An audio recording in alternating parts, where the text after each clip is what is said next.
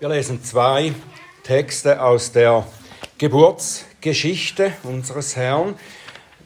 Das ist einmal Lukas 2, die Verse 1 bis 20 und dann Matthäus 2, 1 bis 11.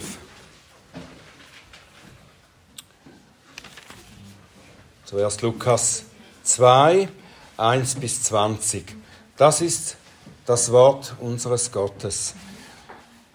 Es geschah aber in den Tagen, dass eine Verordnung vom Kaiser Augustus ausging, den ganzen Erdkreis einzuschreiben. Diese Einschreibung geschah als erste, als Quirinius Statthalter von Syrien war. Und alle gingen hin, um sich einschreiben zu lassen, ein jeder in seine Vaterstadt. Es ging aber auch Josef von Galiläa aus der Stadt Nazareth hinauf nach Judäa in die Stadt Davids, die Bethlehem heißt, weil er aus dem Haus und Geschlecht Davids war, um sich einschreiben zu lassen mit Maria, seiner Verlobten, die schwanger war. Und es geschah, als sie dort waren, wurden ihre Tage erfüllt, dass sie gebären sollte. Und sie gebar ihren erstgeborenen Sohn und wickelte ihn in Windeln und legte ihn in eine Krippe, weil in der Herberge kein Platz für sie war. Und es waren Hirten in derselben Gegend, die auf freiem Feld blieben und des Nachts Wache hielten über ihre Herde. Und ein Engel des Herrn trat zu ihnen, und die Herrlichkeit des Herrn umleuchtete sie. Und sie fürchteten sich mit großer Furcht. Und der Engel sprach zu ihnen, Fürchtet euch nicht, denn siehe, ich verkündige euch große Freude, die für das ganze Volk sein wird. Denn euch ist heute ein Retter geboren, der ist Christus der Herr in Davids Stadt. Und dies sei euch das Zeichen. Ihr werdet ein Kind finden, in Windeln gewickelt und in einer Krippe liegend. Und plötzlich war bei dem Engel eine Menge der himmlischen Heerscharen, die Gott lobten und sprachen, Herrlichkeit Gott in der Höhe und Friede auf Erden in den Menschen des Wohlgefallens. Und es geschah, als die Engel von ihnen hinweg in den Himmel auffuhren, dass die Hirten zueinander sagten, Lass uns doch hingehen nach Bethlehem und diese Sache sehen, die geschehen ist und die der Herr uns kundgetan hat. Und sie kamen eilend und fanden Maria und Josef und das Kind in der Krippe liegend. Als sie es aber gesehen hatten, machten sie das Wort bekannt, das über dieses Kind zu ihnen geredet worden war. Und alle, die es hörten, wunderten sich über das, was ihnen von den Hirten gesagt wurde. Maria aber bewahrte alle diese Worte und erwog sie in ihrem Herzen. Und die Hirten kehrten zurück und priesen und loben Gott für alles, was sie gehört und gesehen hatten, wie es ihnen gesagt worden war.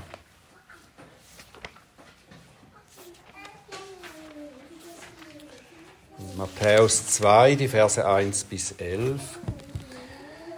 Als aber Jesus zu Bethlehem in Judäa geboren war, in den Tagen des Königs Herodes, siehe, da kamen Weise vom Morgenland nach Jerusalem, die sprachen, wo ist der König der Juden, der geboren worden ist? Denn wir haben seinen Stern im Morgenland gesehen und sind gekommen, um ihm zu huldigen. Als aber der König Herodes es hörte, wurde er bestürzt und ganz Jerusalem mit ihm. Und er versammelte alle hohen Priester und Schriftgelehrten des Volkes und erkundigte sich bei ihnen, wo denn der Christus geboren werden solle. Sie aber sagten ihm, zu Bethlehem in Judäa, denn so steht es durch den Propheten geschrieben, und du, Bethlehem, Land Juda, bist keineswegs die geringste unter den Fürsten Judas, denn aus dir wird ein Führer hervorkommen, der mein Volk Israel hüten wird.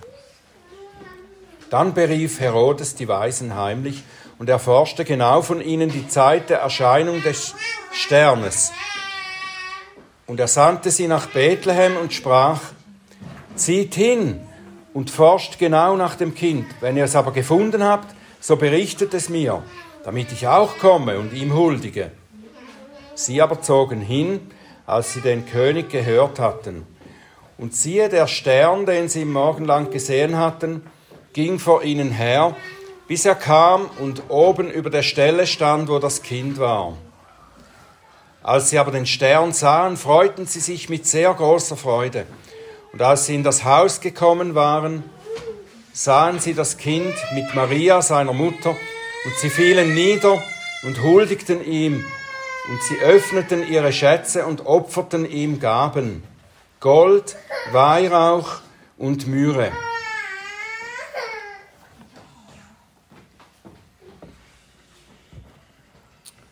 Unser lieber himmlischer Vater, hab Dank für den Bericht aus deinem Wort über dieses große Ereignis.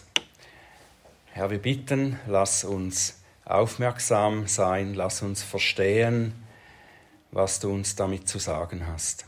Öffne du meine Lippen, dass sie deinen Ruhm und deine Herrlichkeit verkündigen. Amen.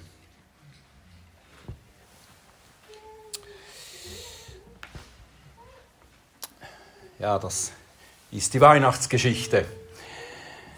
Weihnacht, das wird ja sehr oft als das Fest der Liebe genannt, bezeichnet. Viele Menschen haben recht romantische Vorstellungen davon, von diesen Ereignissen, die da geschehen sind und oft fangen wir schon einen Monat vor diesen Festtagen an, die Städte zu schmücken, die Einkaufspassagen, unsere Häuser und Wohnzimmer zu schmücken. Wir gestalten das möglichst schön gemütlich, zünden Kerzen und andere Lichter an. Und es soll eine entsprechend feierliche Stimmung entstehen. Und dann beschenken wir uns gegenseitig und viele von uns geben sich in dieser Zeit auch Mühe, etwas netter zu sein miteinander als im Rest des Jahres. In diesem Jahr machen wir uns zum zweiten Mal vielleicht Sorgen, dass diese schöne Stimmung durch die Maßnahmen eines zur Bekämpfung eines Virus kaputt gemacht wird. Und ich teile diese Sorge in einem gewissen Maß und ich teile auch die Freude an einer romantischen Stimmung. Das ist schön, wenn wir eine solche Stimmung kreieren können, die festlich ist, die irgendwie zu dem auch passt, was wir feiern. Und mit zunehmendem Alter gefallen mir, gebe ich zu, auch die Dekorationen immer besser, die Tannenbäume und die vielen Lichter. Und ich liebe es auch, Geschenke zu machen und beschenkt zu werden. Aber da ist etwas im Hintergrund dieses Festes, das wir oft scheinbar gar nicht mehr brauchen, um es feierlich zu haben. Nicht wahr? Viele Leute feiern Weihnacht. Fast alle, würde ich sagen, feiern Weihnacht als ein kulturelles Fest, das nicht unbedingt etwas mit ihrer persönlichen Beziehung zu dem Gott der Bibel zu tun hat, der seinen Sohn in diese Welt gesandt hat. Und viele wissen gar nicht wirklich, warum dieses Kind überhaupt geboren ist und was sie damit zu tun haben sollen. Nun vielleicht überrascht das, aber das war in den Tagen, als dieses Kind Jesus geboren wurde, war das gar nicht so anders. Kaum jemand nahm Notiz von diesem Ereignis.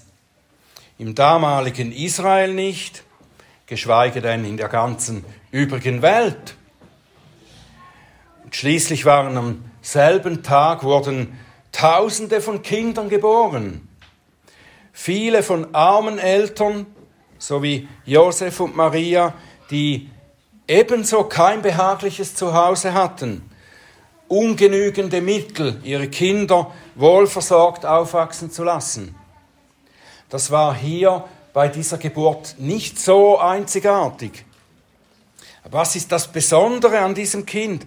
Warum feiern wir denn nach 2000 Jahren immer noch seine Geburt? Wir wissen aus Berichten und Erklärungen der Bibel, dass Gott durch ihn Licht in die Dunkelheit dieser Welt brachte. In die Dunkelheit, die dadurch besteht, dass die Menschen von Gott entfremdet sind und damit getrennt von der Quelle des Lebens und ohne wirkliche Hoffnung. Der Prophet Jesaja hat 700 Jahre vorher, vor dieser Geburt, hat er etwas vorausgesagt. Das haben wir vorher schon gelesen. Er sagte, das Volk, das im Dunkel lebt, sieht ein großes Licht. Die im Land der Finsternis wohnen, Licht leuchtet über ihnen. Denn ein Kind ist uns geboren, ein Sohn uns gegeben. Und die Herrschaft ruht auf seiner Schulter und man nennt seinen Namen wunderbarer Ratgeber, starker Gott, Vater der Ewigkeit, Fürst des Friedens. Und zusammen mit Jesaja vor und nach ihm, während 4000 Jahren, ließ Gott diesen Erlöser durch unzählige Prophezeiungen, teils verborgene, geheimnisvolle, aber auch offene, verständliche Prophezeiungen, ließ er ankündigen, dass der Erlöser kommen wird. Die Nöte der Menschen und die Erwartungen an den Erlöser waren seit jeher sehr verschieden. Und die wenigsten erkannten, wie sein Kommen und auch seine Rettung genau aussehen wird. Und wir müssten eigentlich heute die ganze Bibel durchlesen und da durchgehen, um das ausführlich zu erklären wie sein Kommen, warum sein Kommen war, was es mit seiner Rettung auf sich hat und so weiter. So viele verschiedene Aspekte werden in der Bibel erklärt rund um diese Person Jesus, die da an diesem Punkt in der Geschichte geboren ist.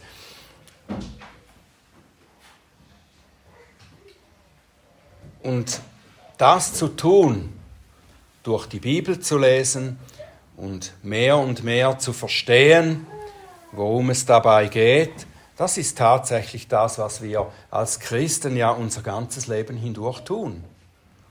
Wir begegneten Jesus an einem Punkt in unserem Leben, erkannten ihn als den Erlöser und sind nun für den Rest unserer Zeit damit beschäftigt, ihn und seine Liebe zu uns immer besser kennenzulernen.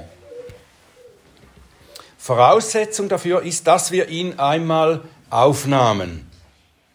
Wie der Apostel Johannes schrieb, alle, die ihn aufnahmen, denen gab er das Recht, Gottes Kinder zu heißen. In den beiden Berichten, die wir gelesen haben, finden wir vier Gruppen oder Personen, die Jesus begegneten in diesem Moment, in diesen Tagen, als er geboren war. Und sie erkannten etwas von seiner Bedeutung. Und jeder von ihnen reagierte in einer Weise auf sein Kommen. Sie nahmen ihn an oder auch nicht. Und entsprechend wurde ihnen das zur Rettung, zum Heil oder auch nicht. Das sind Maria und Josef. Maria und Josef glaubten schon vor seiner Geburt in einer bestimmten Weise an den Sohn Gottes, der dann in ihre menschliche Familie hineingeboren werden sollte und da aufwachsen sollte. Sie glaubten an Gott und waren bemüht, ein Leben zu führen, das ihm gefällt. Und Maria ist ein Engel erschienen, der ihr sagte, dass sie schwanger werden und einen Sohn gebären werde. Und sie sollte ihn Jesus nennen, was bedeutet, Gott rettet. Durch ihn wird Gott Rettung geben. Und Maria fragte erst kritisch nach. Ja, logisch. Wie sollte sie schwanger werden? Denn sie war doch erst verlobt mit Josef. Nachdem der Engel ihr eröffnete, dass, sie, dass ihr Sohn nicht von Josef, sondern vom Heiligen Geist gezeugt werde, da glaubte sie. Auch Josef, nachdem er anfänglich dachte, Maria hätte ihn wahrscheinlich betrogen und sei von einem anderen Mann schwanger, wie könnte es anders sein? Auch er glaubte dem Engel, der auch ihm erklärte, was da tatsächlich geschah. Das junge Paar verstand sicher nicht umfänglich, wie das alles geschehen wird. Der Engel sagt zu Maria, dass er der Sohn des Höchsten und ein ewiger König sein wird. Und zu Josef sagt er, dass er sein Volk von seinen Sünden retten wird. Aber wie das genau mit ihrem Sohn, der dann geboren wird, wie das weitergehen soll, auf welche Weise er der Retter sein wird, wie sein ewiges Königtum aussehen wird, was das bedeutet, das konnten sie nicht im Detail voraussehen und verstehen. Aber sie glaubten Gott und sie nahmen seinen Sohn an und warteten auf die Erfüllung von dem Versprochenen. Sie führten ihr Leben weiter und lebten mit Jesus und lernten von ihm. Von Maria heißt es dann, als er geboren war und die Worte der Engel und der Hirten, die davon sprachen, dass sie das im Gedächtnis bewahrte und dass es in ihrem Herzen bewegte, dass sie darüber nachdachte in ihrem Herzen. Und das ist der Glaube, der Gott gefällt. Anzunehmen, was Gott offenbart und dann nach und nach zu lernen und zu verstehen. Seht ihr die Reihenfolge? Anzunehmen, was Gott offenbart, wozu er uns auch den Glauben schenkt, es zu glauben und dann nach und nach zu lernen und zu verstehen. Wie Augustinus sagte, ich glaube, um zu verstehen. Wir glauben zuerst und nehmen dann an Erkenntnis zu. Wir glauben nicht erst dann, wenn wir alles verstanden haben.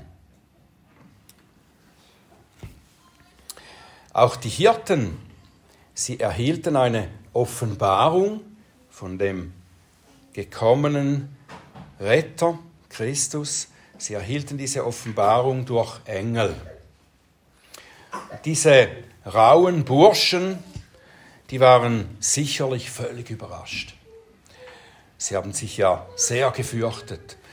Die hatten richtig Angst. Die Engel kamen mit ihrer Botschaft nicht zu den religiösen Führern, nicht zu den Schriftgelehrten, sondern zu den Hirten auf dem Feld, Männern der unteren Schicht, die im Volk meistens nicht gerade einen guten Ruf hatten. Gottes Sohn erniedrigt sich und wird Mensch. Der ewige König kommt nicht zu denen, die in Palästen wohnen, sondern zu denen, die sich ihrer Bedürftigkeit und geistlichen Armut bewusst sind. Die Hirten glauben. Auch sie verstehen nicht viel von dem, was geschehen ist. Auch sie gehen hin und suchen den Sohn Gottes. Und ihr Glaube ist auch ein Eintreten auf das, was Gott ihnen offenbart hat. Sie wollen mehr wissen. Und sicher wollen sie erfahren, was das wohl mit ihrem Leben zu tun haben könnte. Was sie zuerst sehen, ist wohl nicht gerade beeindruckend. Ein neugeborenes Kind, das dazu noch in einem Futterbehälter für Tiere liegt. Einen erbärmlicheren Start ins Leben kann man sich für einen König kaum vorstellen, oder nicht? Und er wird auch später nicht aufsteigen, nicht Karriere machen, sondern sein ganzes irdisches Leben ist geprägt von dieser Einfachheit, wie sie hier zum Ausdruck kommt. Und er wird deshalb von den Hohen und Gelehrten auch nicht geachtet werden, sondern vielmehr verstoßen und verachtet. Wie auch der Prophet Jesaja wieder voraussagte, Jesaja 53, Er hatte keine Gestalt und keine Pracht. Und als wir ihn sahen, da hatte er kein Aussehen, dass wir Gefallen an ihm gefunden hätten. Er war verachtet und von den Menschen verlassen. Ein Mann der Schmerzen und mit Leiden vertraut, wie einer, vor dem man das Gesicht verbirgt. Er war verachtet und wir haben ihn für nichts geachtet. Die Hirten mussten vielleicht nicht viel über, sie wussten vielleicht nicht viel über diese oder andere Prophezeiungen, aber sie glaubten und sie gingen hin zu dem Kind, das sie erfüllen wird. Mit Dankbarkeit und Freude. Wie Maria und Josef glaubten sie, um später zu verstehen. Und als das Kind, als sie das Kind gesehen hatten, da wurden sie zu den ersten Evangelisten, die die gute Botschaft hinaustrugen und anderen verkündigten. Nun eine weitere erstaunliche Sache ist auch, dass Gott diese Magier aus Babylon zu seinem Sohn rief. Das sind äh, nicht, also sie werden mit Weise übersetzt, manchmal werden sie auch anders genannt. Das Wort hier im Original heißt Magier. Und das ist erstaunlich, dass Gott diese Männer zu seinem Sohn rief. Nämlich deshalb, weil sie in Bezug auf den jüdischen Glauben vollkommen Fremde waren. In der Tradition werden diese Männer oft falsch dargestellt und glorifiziert. Man gibt ihnen sogar Namen und sie werden als würdevolle Könige gefeiert. In Wirklichkeit waren sie Götzendiener. Sie taten, was Gottes Gesetz verbietet. Zauberei, Wahrsagerei, sie waren Babylonier, die falsche Götter anbeten. Und im heutigen Kontext könnten wir sie wohl als Esoteriker bezeichnen, die auch von den Christen oft mit Argwohn angesehen werden. Aber in Gottes Augen sind sie wie alle Menschen, wie Maria und Josef, wie die Hirten und wie auch die angesehenen jüdischen Religionsführer, einfach Sünder, die den Retter brauchen. Und Gott hat sich ihnen offenbart und hat ihnen seinen Sohn gezeigt. Er hat sie auf einen Stern hingewiesen, durch den sie Jesus finden werden. Und das mit diesem Stern, das geht sehr, sehr wahrscheinlich auf eine alte Prophezeiung zurück, die sie wahrscheinlich durch Bileam, einen ihrer alten Kollegen, auch ein Götzendiener, überliefert bekamen. Bileam prophezeite etwa 2000 Jahre zuvor, im 4. Mose 24, Vers 17 können wir das nachlesen. Bileam sagt, ich sehe ihn, aber nicht jetzt. Ich schaue ihn, aber nicht nahe. Es tritt hervor ein Stern aus Jakob und ein Zepter erhebt sich aus Israel. Ein Stern, der einen König anzeigt. Und diesen Stern suchten sie nun. Und um diesen vorausgesagten König zu finden, legen sie tausend Kilometer zurück. Und sie erfüllen damit auch, was der Prophet Jesaja und andere mehrfach voraussagten, nämlich, dass nicht nur Israeliten, sondern auch Heiden Gottes Heil erfahren werden in großer Zahl und zu ihm kommen werden. Auch diese Magier, die glaubten, was Gott ihnen gezeigt, offenbart hat. Sie wussten nicht alles über den Erlöser, auch sie, sondern eigentlich nur einen Bruchteil. Aber sie wussten, dass er ein König ist. Und darum huldigten sie ihm als einem göttlichen König. Das zeigen ihre Geschenke, die sie brachten. Gold, Weihrauch und Myrrhe. Gold, das ist das, was man auch einem irdischen König als Tribut bringt. Aber Weihrauch, das ist etwas anderes. Das ist ein Gegenstand, der zur Anbetung Gottes verwendet wird. Und Myrrhe, Myrrhe wurde verwendet für das Salböl, mit dem man Könige und Priester für ihren Dienst, für ihren Gottesdienst weihte. Und mit diesen Gaben zeigen sie an, dass sie erkannten, dass Jesus von Gott gesandter König und Priester ist, dem Anbetung gebührt. Ihr Handeln ist Ausdruck des Glaubens, der dem gesalbten Gottes die Ehre gibt, die er verdient. Wie gesagt, müssen auch Sie dafür nicht alles verstehen, was mit dem Kommen Jesu gegeben wird. Sie treten einfach glaubend auf das ein, was ihnen von Gott offenbart wurde. Und dann ist da noch ein anderer Mann.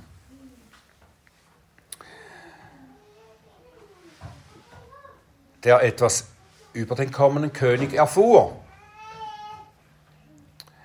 Er ist selbst ein König.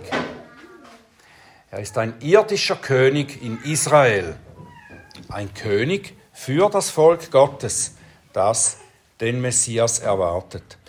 Und als Israelit wusste er ziemlich sicher viel über die biblischen Prophezeiungen, über den messianischen König, der kommen soll. Aber er hatte wohl die Vorstellung, die damals viele Juden mit ihm teilten. Sie dachten, dass es sich bei diesem vorausgesagten König, Retterkönig, um einen politischen Befreier Israels handelt. Herodes war ein hoher Politiker, der vor allem den Verlust seiner Machtposition fürchtete. Die Geschichte Israels ist voll von solchen Königen und Machthabern, die aus derselben Angst heraus ihre Konkurrenten und Thronfolger ermordeten. Das gibt zahlreiche Berichte im Alten Testament und in der zwischentestamentlichen Zeit Mord und Totschlag. Könige, die ihre vermeintlichen Nachfolger ermordeten. Für Herodes darf es nicht sein, dass ein neuer König ihn vom Thron verdrängt. Und damit sieht er Jesus natürlich als eine Bedrohung seiner Herrschaft und er unternimmt alles, um sie abzuwenden. Und zuerst versucht er es mit einer List, den Aufenthaltsort des Kindes zu erfahren, natürlich nicht um es anzubeten, sondern um es später zu beseitigen. Und nachdem es ihm mit dieser List nicht gelingt, lässt er ja später alle unter zweijährigen Knaben töten, um auch dieses Kind zu beseitigen, das er nicht finden konnte. Jedes Mittel ist ihm recht, damit ja nicht Jesus, der Sohn Gottes, über ihm stehen, ihn regieren kann. Und das hat natürlich auch eine geistliche Dimension. Herodes hatte die Haltung und das Selbstverständnis, die eigentlich alle Menschen haben von Natur aus.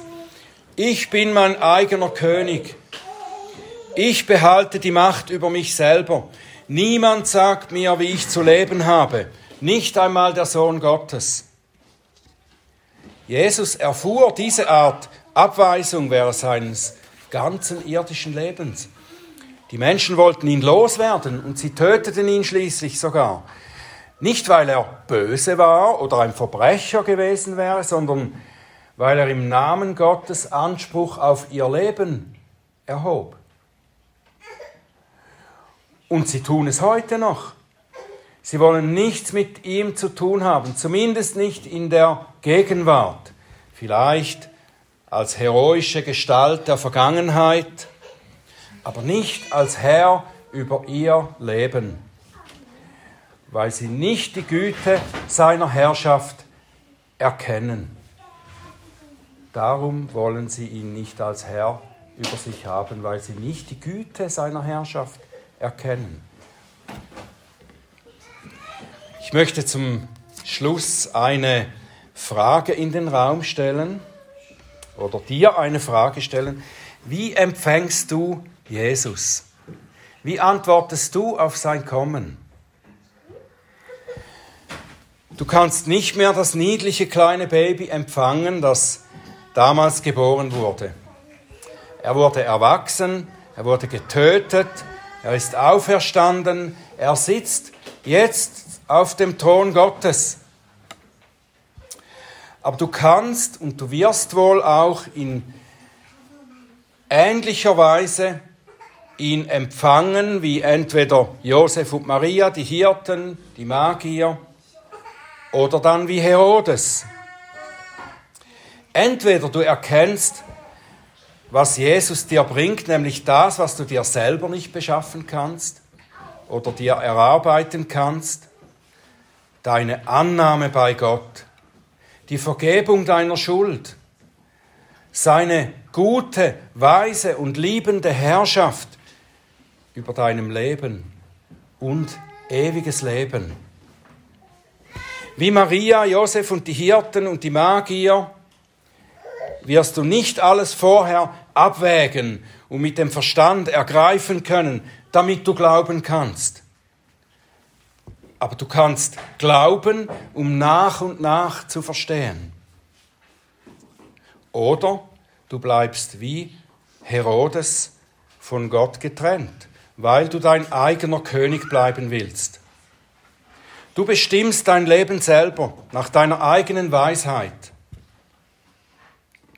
Sagst vielleicht mit dem Dichter William Handley, ich bin der Meister meines Schicksals, ich bin der Kapitän meiner Seele. Aber damit verwirkst du wie Herodes die Annahme bei Gott, die Vergebung deiner Schuld, Gottes gute, weise und liebende Herrschaft über dein Leben und das ewige Leben. Was willst du? Es hängt alles daran, in welcher Weise du auf das Geschenk Gottes in seinem König Jesus antwortest. Johannes schrieb, er war in der Welt und die Welt wurde durch ihn und die Welt erkannte ihn nicht. Er kam in das Seine und die Seinen nahmen ihn nicht an. So viele ihn aber aufnahmen, denen gab er das Recht, Gottes Kinder zu werden, denen, die an seinen Namen glauben. Wer an den Sohn Gottes glaubt, hat das Zeugnis in sich. Wer Gott nicht glaubt, hat ihn zum Lügner gemacht, weil er nicht an das Zeugnis geglaubt hat, das Gott über seinen Sohn bezeugt hat. Und dies ist das Zeugnis, dass Gott uns ewiges Leben gegeben hat. Und dieses Leben ist in seinem Sohn.